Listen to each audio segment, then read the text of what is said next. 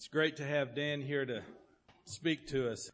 I'm going to be reading from 1 Samuel, 1 Samuel chapter 2. Then Hannah prayed and said, My heart rejoices in the Lord. In the Lord my horn is lifted high. My mouth boasts over my enemies, for I delight in your deliverance. There is no one holy like the Lord.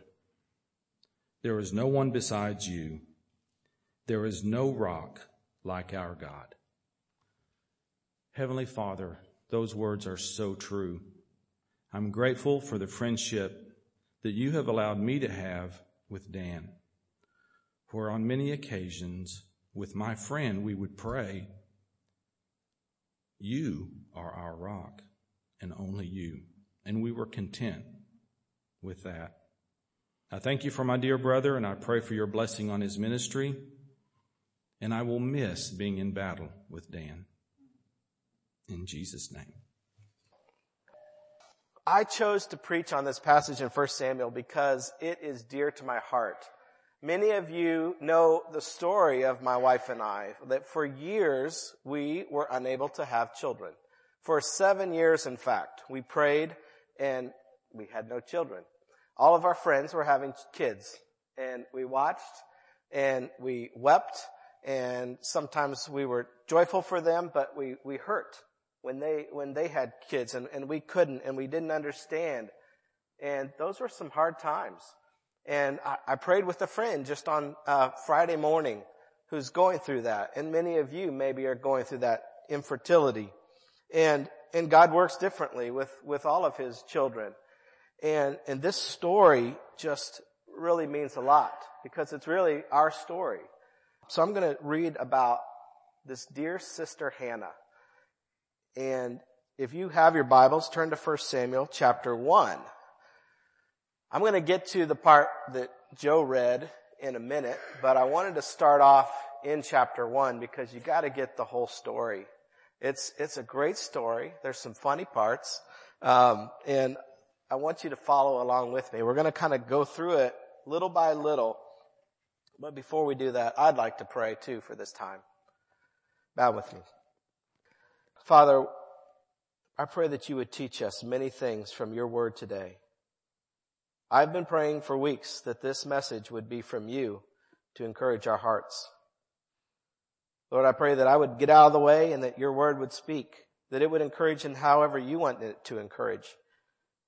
And I pray that the few observations and applications that I offer from this passage would also be from you and be an encouragement to this body.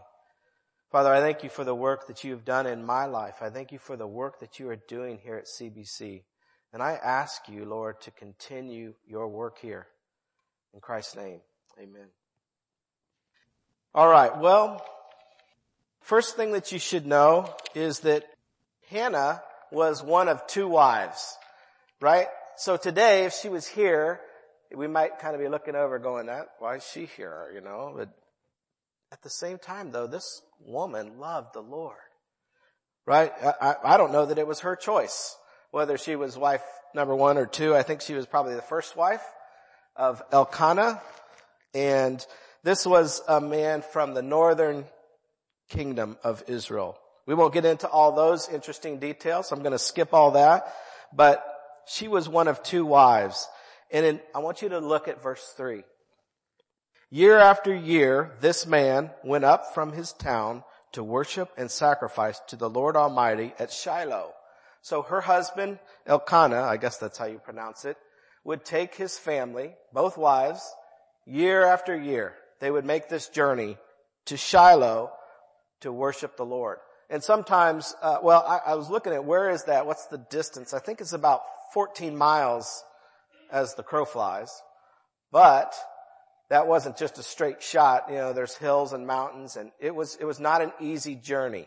And you can imagine back there with the forms of transportation that they had, a few donkeys going over the mountains with your two wives and your second wife's children. She had many and trying to get there. But year after year, year after year, they made this journey. That stood out to me. I underlined that in my Bible. That there was a faithfulness in this man. and he was bringing his wife along and she was also participating in this worship of the Lord year after year. But there was a problem in this family, right? Be- probably because this is not God's really design for marriage. There was times when it was permissible, but permissible does not mean that it's good all the time. And in this situation, what happens? The, the second wife, her name is Peninnah. And let me read about Peninnah. Verse 4, whenever the day came for Elkanah to sacrifice, he would give portions of meat to his wife Peninnah and to her sons and daughters. But to Hannah he gave a double portion because he loved her and the Lord had closed her womb. And because the Lord had closed her womb, her rival, Peninnah, kept provoking her in order to irritate her. And this went on year after year. So you see this faithful husband taking his wife, his wives to the place of worship year after year, faithfully doing that. And it seems, it doesn't seem, what happened was the, one of the wives, year after year after year, is torturing Hannah. Right? Probably because she had kids and Hannah didn't. And she knew that was a tender, tender subject. And what a great time to irritate her, right? Maybe, maybe drive her away so that she had all of Elkanah's attention. I'm not sure her reason, but it seems like she was kind of mean, right? Year after year, but Hannah continues to go. Like, I, I think some of us would probably say, look, I'm not making that journey this year. You got, you can go with her and the kids. I'm staying here. I'm not making that journey again, but she, year after year, whenever Hannah went up to the house of the Lord, her rival provoked her till she wept and could not eat. She, she just kept doing it, even though it pushed her to the point of weeping. It pushed her to the point where she could not eat. There was great emotional turmoil. And I want to point out something else that's interesting. In verse 5, it says, the Lord had closed her womb. Isn't that interesting? The Lord saw her, the Lord knew her, the Lord closed her womb. Why? I'm not sure why, but later he gets a lot of glory from what he does. And when he chooses to bless her with children, there's a lot of glory there that he receives. But for a time in her life, he closed her womb. She didn't understand it.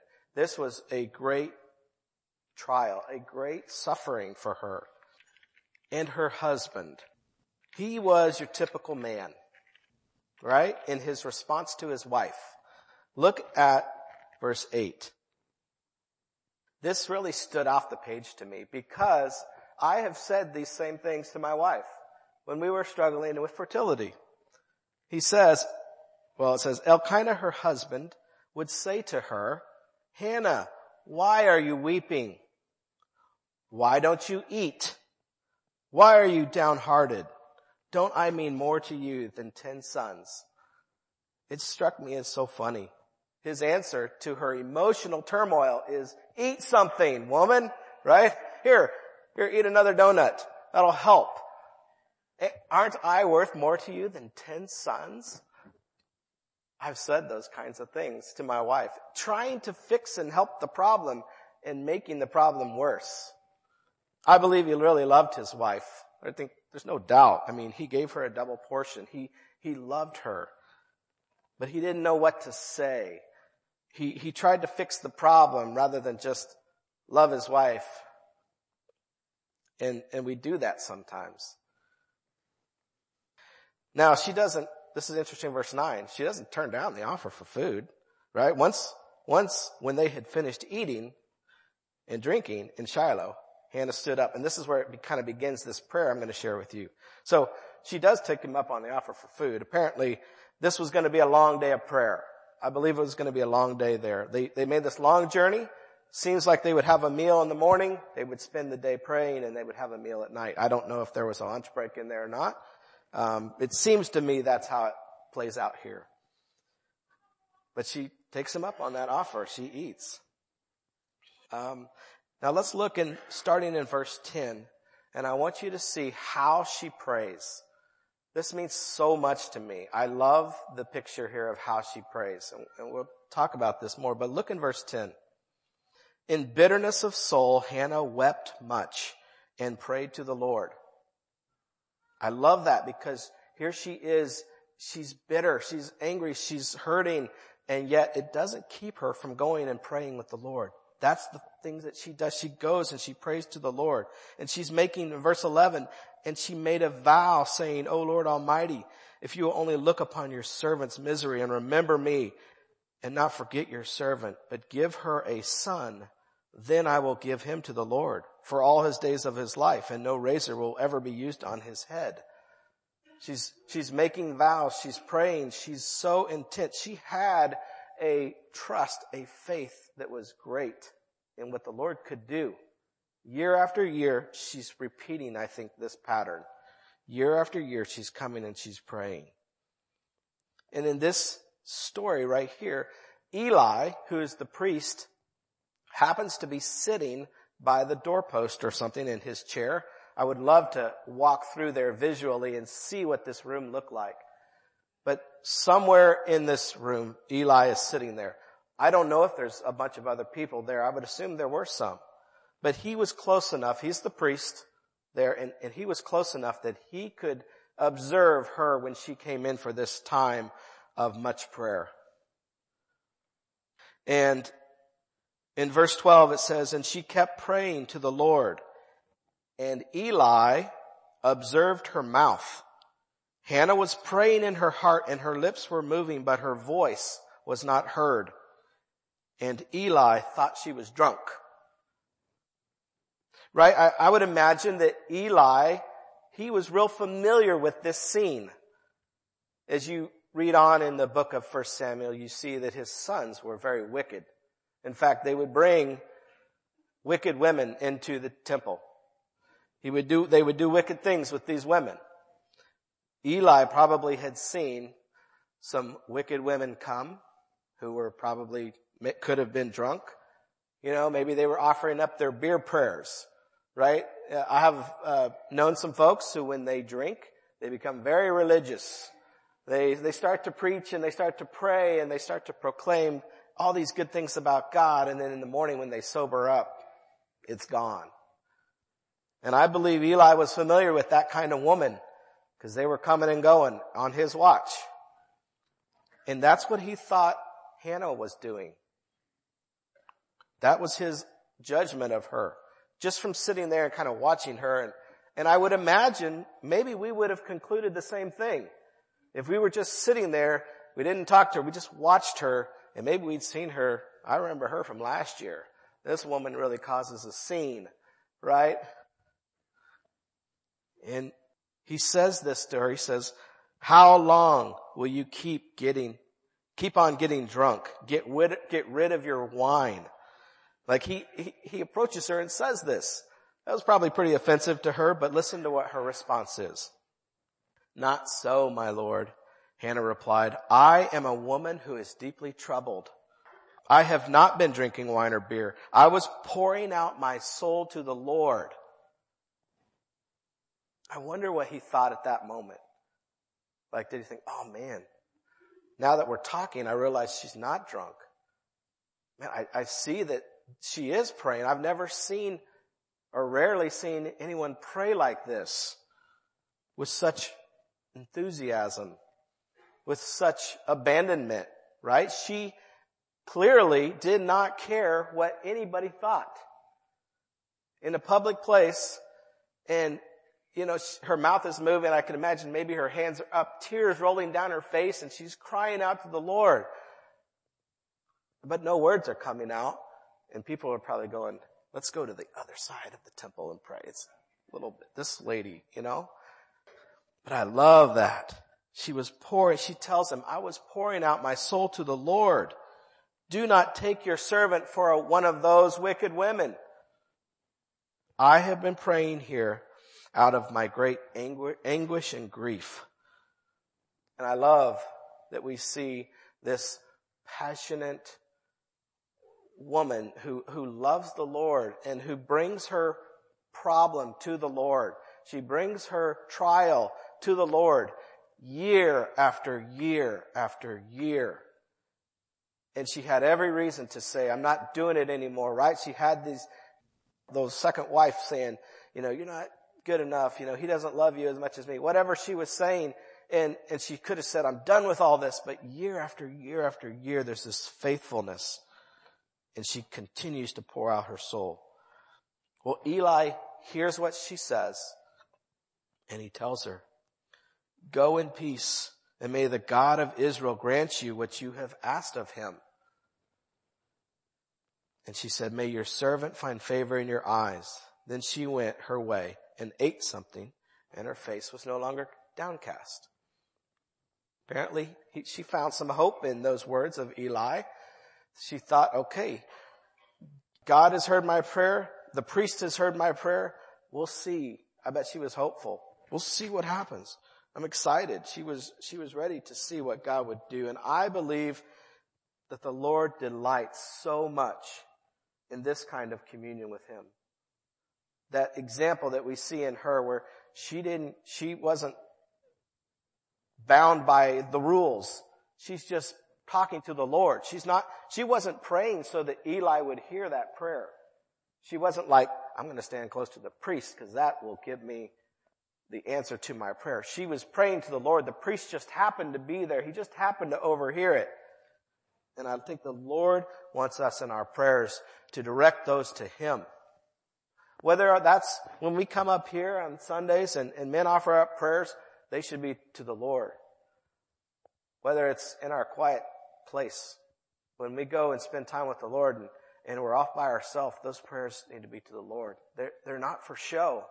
They're not to impress. I've struggled with that for years sometimes in my ministry where I'm like, I can't get up here and pray because my, my prayers are going to be botched. They're going to be jumbled. I'm not, I, am too emotional. It's not going to come out the way that's clear. And, and I think God says, just pour out your heart to me, whether you're alone or in front of a thousand people. She was motivated in these prayers, these yearly prayers, by, by some pain. And the Lord heard, heard those prayers every year, I believe. There wasn't one year where she prayed this prayer for a son that God just wasn't present or that God ignored her. God heard her. I don't know what, how many years went on, but I would imagine what the, the first, the, the other wife had several children. I would imagine it was a, a, pretty big span of time where she prayed for a son and it didn't happen. It, it, she prayed and she prayed and it didn't happen. And then now, after this time of prayer, we're going to pick up and look at what God does. Let's look at verse 19. I don't know if they were there for just one day, uh, but it says early the next morning they arose and worshiped the Lord.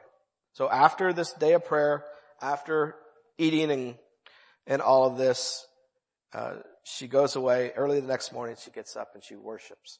I underline that too. I've found so much joy in those early morning wake up times where you just worship the Lord by myself. Nobody else, just me.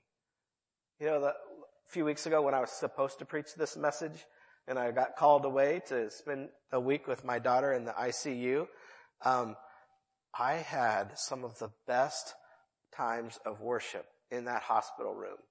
Because in the mornings, oftentimes that was my shift. Cindy had been there all night and she'll, she'll go home and I'd come in early and she could go freshen up and I'd have sometimes several hours just sitting there by myself, just reading the word, praying, praying for my daughter, of course, but I, I was, that was the least of my concerns. I, I, was just communion with God. I was, Lord, show me what you want me to see. And, and we were having such a wonderful time. And many of you stopped by to encourage us during that time. And many of you cared for our kids during that time and provided meals. And what, a, what an awesome thing. You freed me up to be there. And, and in those times, there was that morning time of worship with the Lord. Well, she goes back home her and Elkanah get together and the Lord remembers and she conceives and gives birth to a son. An important person, in fact, Samuel. And she says, she named him Samuel saying, because I asked the Lord for him. Her son was that answer to prayer. After many years, there he was. God gives her the answer to her prayer. Specific, like exactly how she prayed it. Praise the Lord for that. This must have been kind of a faith building thing for her. And I think we see that when we go over into chapter two is that there's a, she responds after the answer to prayer, there's a great response. What Joe read, right? We're going to read that in, in just a minute, but how cool is it that after all these years, she is seeing, she is holding in her arms the answer to her prayers. It, God may have said, no, this is not what I have for you. You're never going to have kids. This is not going to be in the books for you. But he said yes in this case. And she responds faithfully. Remember, she had vowed in her prayer that, Lord, if you give me a son, I will give him back to you forever. And, and so now that she's holding that child in her arms, you can imagine, okay, now the thoughts that I would be having was, Lord, did you really hear that part of my prayer? like, I, I don't want to let this little guy go. How, how could you let the baby go? To live a distance so far from your home that you can't just go there for, uh, you know, I want to be with my kids, my babies all the time as when I can, right? That you don't want to be separated from them. When I go on a trip, that, that hurts. And look at verse 24. After he was weaned, so after a time, there was a time, I don't know how old he was. Um, after a time, he was weaned. She took the boy with her young as he was, along with a three-year-old bull, an ephah of flour, and a skin of wine, and brought him to the house of the Lord at Shiloh. When they had slaughtered the bull, they brought the boy to Eli. And she said to him, as surely as you live, my Lord, I am the woman who stood here beside you praying to the Lord. I prayed for this child and the Lord has granted me what I asked of him. So now I give him to the Lord. For his whole life he shall be given over to the Lord. And he worshiped the Lord there. She followed through with what she vowed she would do for the Lord. And it's a beautiful thing. And, the, and, and it wasn't like she would never see the kid again. She continues to go year after year after year. She always would bring him like a new robe or something there was still involvement there. She got to see the boy grow up in the temple. But that must have been hard. But there's faithfulness there. She did what she told the Lord that she would do. I think that shows that there's a, she had a great confidence in the Lord. Right? Who better to raise your child than the Lord? And she, giving him to Eli was trusting that God was going to raise this child. And then later, if we read on later in chapter two, we see that the Lord then blesses her with several more children after this one. Several more children. And so there's this abundant blessing, the overflowing blessing. She prayed for a son and God gave her many, but it took a while and it was in God's time we can entrust, we can entrust our dearest, most precious things to the Lord. Guys, you can entrust Him with those things. I, I don't want you to forget that. And then we get to the response. And, and this is what Joe read, where she, we see these raw prayers over here when she's in the temple. And then, and then this one, I don't know really how it came about, but she prays this and it's a beautiful prayer.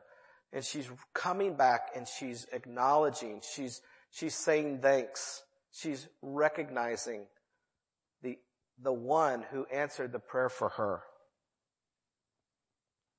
Let me just read those verses again. Then Hannah prayed and said, my heart rejoices in the Lord. In the Lord, my horn is lifted high or my strength is lifted high. My mouth boasts over my enemies for I delight in your deliverance. There is no one holy like the Lord. There is no one besides you. There is no rock like our God. That's one of my favorite verses. Just a great summary of who God is, who she had come to know through these years of prayer and God had answered, God had worked. That prayer goes on for another eight verses or so. I encourage you to read it. It's, it wasn't, it's not over there with that one I just read, but it is a great prayer to the Lord. And she's declaring the Lord's deliverance and his strength, the Lord's goodness. So many things she declares. And she never, she didn't forget who answered her prayer. A lot of times we pray things and God answers the prayers and then we go on and we pray for something else and God might answer that prayer and we go on and we forget to come back and say, God, I, I want to acknowledge the, the answer to my prayer. Thank you. I, I want to tell others the answer to my prayer. Look what God has done. Proclaiming that. She does that well. And it was an appropriate response. But I suppose that there's probably many applications that we could make. I'm just going to give you three that really stood out to me. And the first one is don't lose heart in your prayers. Keep praying. Don't lose heart. There, there was times when Cindy and I were praying for children and we, we were losing heart. We were thinking, eh, why even pray for this? God's clearly not hearing this prayer. And we knew that he was, but in our minds we were thinking, man, we're losing heart.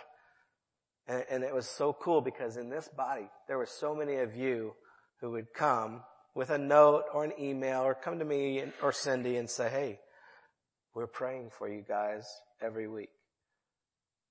The elders used to let me know, we're praying for you every time we meet. And I can remember being so grateful to hear that. And, and there's some of you who probably never told me and you prayed faithfully. How cool is that? We need to not lose heart in our prayers. God may not answer them the way we pray, but He has an answer and that answer is what's best. That answer is what we need. We are so thankful. Cindy and I are so thankful that we didn't have children for those seven years right now because as we go off to California, we are confident God is going to use our young children as part of our ministry, as part of our way to get into this community. He's going to use that through, if we're involved in CEF or Good News Club, I mean, Vacation Bible School, whatever it may be, we have our children who are going to be a icebreaker, maybe as it were, so that we can go to the park and meet people, go to the migrant worker community and, and meet people because we have our young children. My daughter, who already speaks Spanish, she can go to the park now and just kick up a conversation and make an immediate friend with someone, with a child who speaks Spanish. And then we sit down and we sit and we talk with the parents. And we're like, we love this. This is going to be part of our approach in California, right? He didn't answer our prayer the way and the timing and everything we thought it. He answered it the way we needed it to be answered perfectly. Second one, in your prayers, let it eat. That's a phrase my dad used to say, like when we were uh, riding a motorcycle or whatever. Let it eat, like give it the gas, right? Let it rip. She was unhindered in her prayer with that prayer that we see. She just went into the temple and it was as if she was the only one there and she was just praising the Lord, praying to the Lord, pouring out her heart for many of us would have been extremely embarrassing, right? To, to lay everything out there. And she just is pouring her heart out to the Lord, weeping. We're afraid to cry, aren't we? Sometimes we're so afraid of showing emotion. I'm getting over that, but I was, I was so afraid of that, but just let it rip. Our prayers should be passionate. Our prayers should be focused And she was one who she was praying fervently. And she wanted and she believed that God was the one who would answer that prayer. She didn't care what people thought. Sometimes we need to forget about eloquence. Just forget about it. Who cares? We're talking, I'm talking to the Lord. Lift up your prayers. Make them known. And then the third one is declare his praises. As the Lord answers your prayers, as he works, proclaim, tell people, let us know it's for our encouragement. What a blessing that we get to declare the praise of the Lord. That she got to, when God answered her prayer in chapter two, she comes back and says, this shouldn't be overlooked. We need to let people know this is our God. He closed my womb and he opened it. I encourage you to read again chapters one and two. As I've read this over and over for a month now, every time I read it, there's something else that I'm seeing in that passage and going, oh man, I didn't, I didn't see that before. It's so good. It's good stuff. It's a, it's a right uh, way to pray. And I encourage you guys. You guys know that God has been working in my life in a major way since May. He's worked in my life for, for years. Like I trusted Christ when I was four. Like he has been at work. But in May, when I attended this week of prayer in Kansas City, God revived my heart. My heart was, was dry. I was still doing things. I was still serving, but man, it was hard. I just was struggling to find great joy in that. And then God taught me to pray. And I'm starting to say, there's nothing like this. I, I want to go and be with the Lord. I want to, I want to break away. So I have. I've broken away from some of the things that I was giving my time to that were, that were robbing me from intimacy with the Lord. And that's hard to do. Several brothers that I've spoken with have said, I am not ready to go there because I I'm afraid God's going to ask me to give up too much. There's no greater pursuit. You, you can't give up too much. God wants you to walk with Him. He's been refining me too in those times, in these last eight months. Sometimes very painfully. And my wife too. And together we've gone through this refinement We've gone through this and, we're not, you know, those of you that know me, I have not arrived anywhere. I'm not on the mountaintop. I'm, I'm just beginning to climb, but I'm loving this journey, the walk with the Lord that I have now. It is centered in God's word, centered in prayer, centered in my Savior. I can't say enough. I want that for all of you. I want you to know Him so that life is, is is joyful. Life is joyful for me again. Like I love life. I love not like all the stuff going around us, all the tragedy and fires and you know wars and politics and I'm like I don't like that stuff, but I'm not focused on that stuff. I'm focused on the Lord. Right? That stuff happens and you deal with it and you, have to make decisions, but I am walking with the Lord. Whether this choice that we're making to move to California leads to my death, whatever it could lead to, I, I'm, we're willing to go. It's fearful in many ways to go. But last December, when God said, I want you to think about this. He, he planted that seed. I said, no way, God. And then come May, God had said, I want you to go. And I, it was not until then, after that week of prayer, when I said, okay, God, if that's what you want me to do, I'll leave the comfort and security and the relationships and the, and the closeness and the, everything that I have here. And I will follow you. Let me pray. Father, I thank you for including this story of Hannah. Lord, you showed us her, her struggle. You showed us her, her trial and you showed us how she handled that. And she handled it by going to you in prayer. Fervent prayer. Teach us, Lord, to pray like she prayed. Teach us, Lord, to have the faith and the confidence in you like she had.